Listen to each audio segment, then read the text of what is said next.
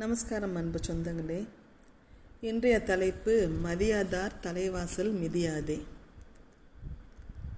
மதியாதார் முற்றம் மதித்தொரு கால் சென்று மிதியாமை கோடி பெறும். உன்னீர் உன்னீர் என்று உபசரியார் தம் மனையில் உண்ணாமை கோடி பெறும். கோடி கொடுத்தும் குடிப்பிறந்தார் தம்மோடு கூடுதல் கோடி பெறும். கோடானு கோடி கொடுப்பினும் தன்னுடைய நாக்கொடா கோடாமை கோடி பெறும். இது ஔவையாரின் தனிப்பாடல். ஔவையாரின் தனிப்பாடலில் நாற்பத்தி ரெண்டாவது பாடல் இது.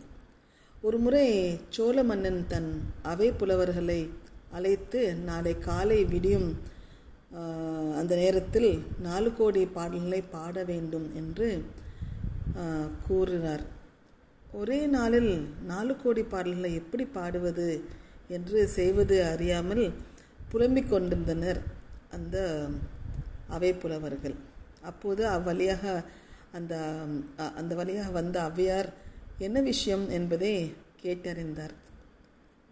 இவங்களும் அந்த புலவர்களும் அந்த விஷயத்தை சொன்னார்கள். இப்படி சோழமன்னன் வந்து நாளைக்கு காலைல வெடியும் போது நாலு கோடி பாடல்களை பாட சொல்லிருக்கிறாங்க அப்படின்னு சொல்லியிருக்காங்க இவ்வளோதான விஷயம்?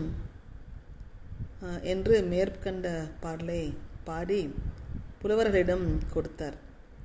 அவர்களும் அடுத்த நாள் காலையில் அந்த பாடலை பாடி மேலும் இது ஔவையார் எழுதிய பாடல் என்பதையும் கூறினர்.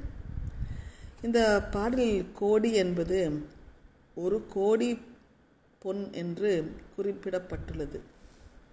இந்த பாடலில் ஒவ்வொன்றும் ஒரு கோடி பொண்ணுக்கு இணையானவை என்று நான்கு செயல்களை ஔவையார் குறிப்பிட்டுள்ளார். மகிழ்ச்சி அடைந்த மன்னன் ஔவையாரை அழைத்து பரிசுகளை வழங்கினார். அந்த பாடலின் விளக்கம் என்னவென்றால் மதியாதார் கால் சென்று மிதியாமை கோடி பெறும் அப்படின்றது. முதல் பாடல். நல்ல பண்புகளை மதித்து நடக்காதவரின் வீட்டில் முன்பகுதியை கூட மிதிக்காமல் இருப்பது செல்லாமல் இருப்பது கோடி பொண்ணுக்கு இணையானது ஆகும். அப்படின்றால் நம்ம மதிக்காதவிடம் வீட்டுக்கு செல்லாமல் இருப்பது கோடி பொண்ணுக்கு இணையானது என்றும் பொருள் கூறுவார்கள். அதாவது மதியாதார் தலைவாசல் மிதியாதே அப்படின்பது.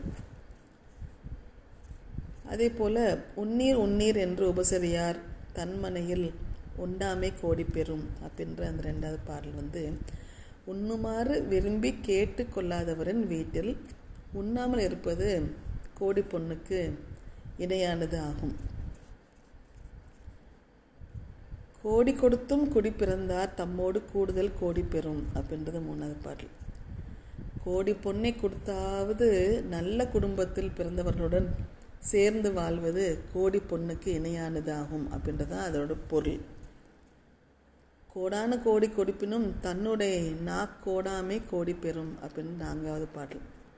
பல கோடி பொன் கிடைப்பதாக இருந்தாலும் சொன்ன சொல்லிருந்து தவறாமல் வாழ்வது கோடி பொண்ணுக்கு இணையானதாகும்.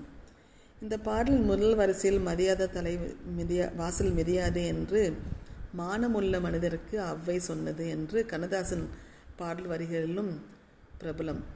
மானம் என்றால் என்ன என்பதை விளங்கி கொள்ளாதவர்கள் இந்த பாடலின் வரி வரிகளையும் விளங்கி கொள்ளவில்லை.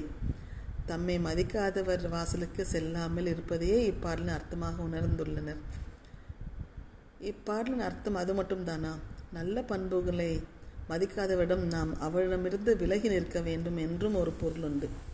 நல்ல பண்புகளை ஏற்காமல் கடவுள் என்றென்று என்றொரு கற்பனையை கொண்டு சக மனிதரை மனிதராக எண்ணாமல் விலங்குகளை விட கீழாக நடத்தும் இந்த ஒழுக்கம் கெட்ட செயலை செய்பவர்களை வெறுத்து ஒதுக்காமல் அவர்களையே புனிதர்களாக எண்ணி தானும் அதை செய்கின்றனர்.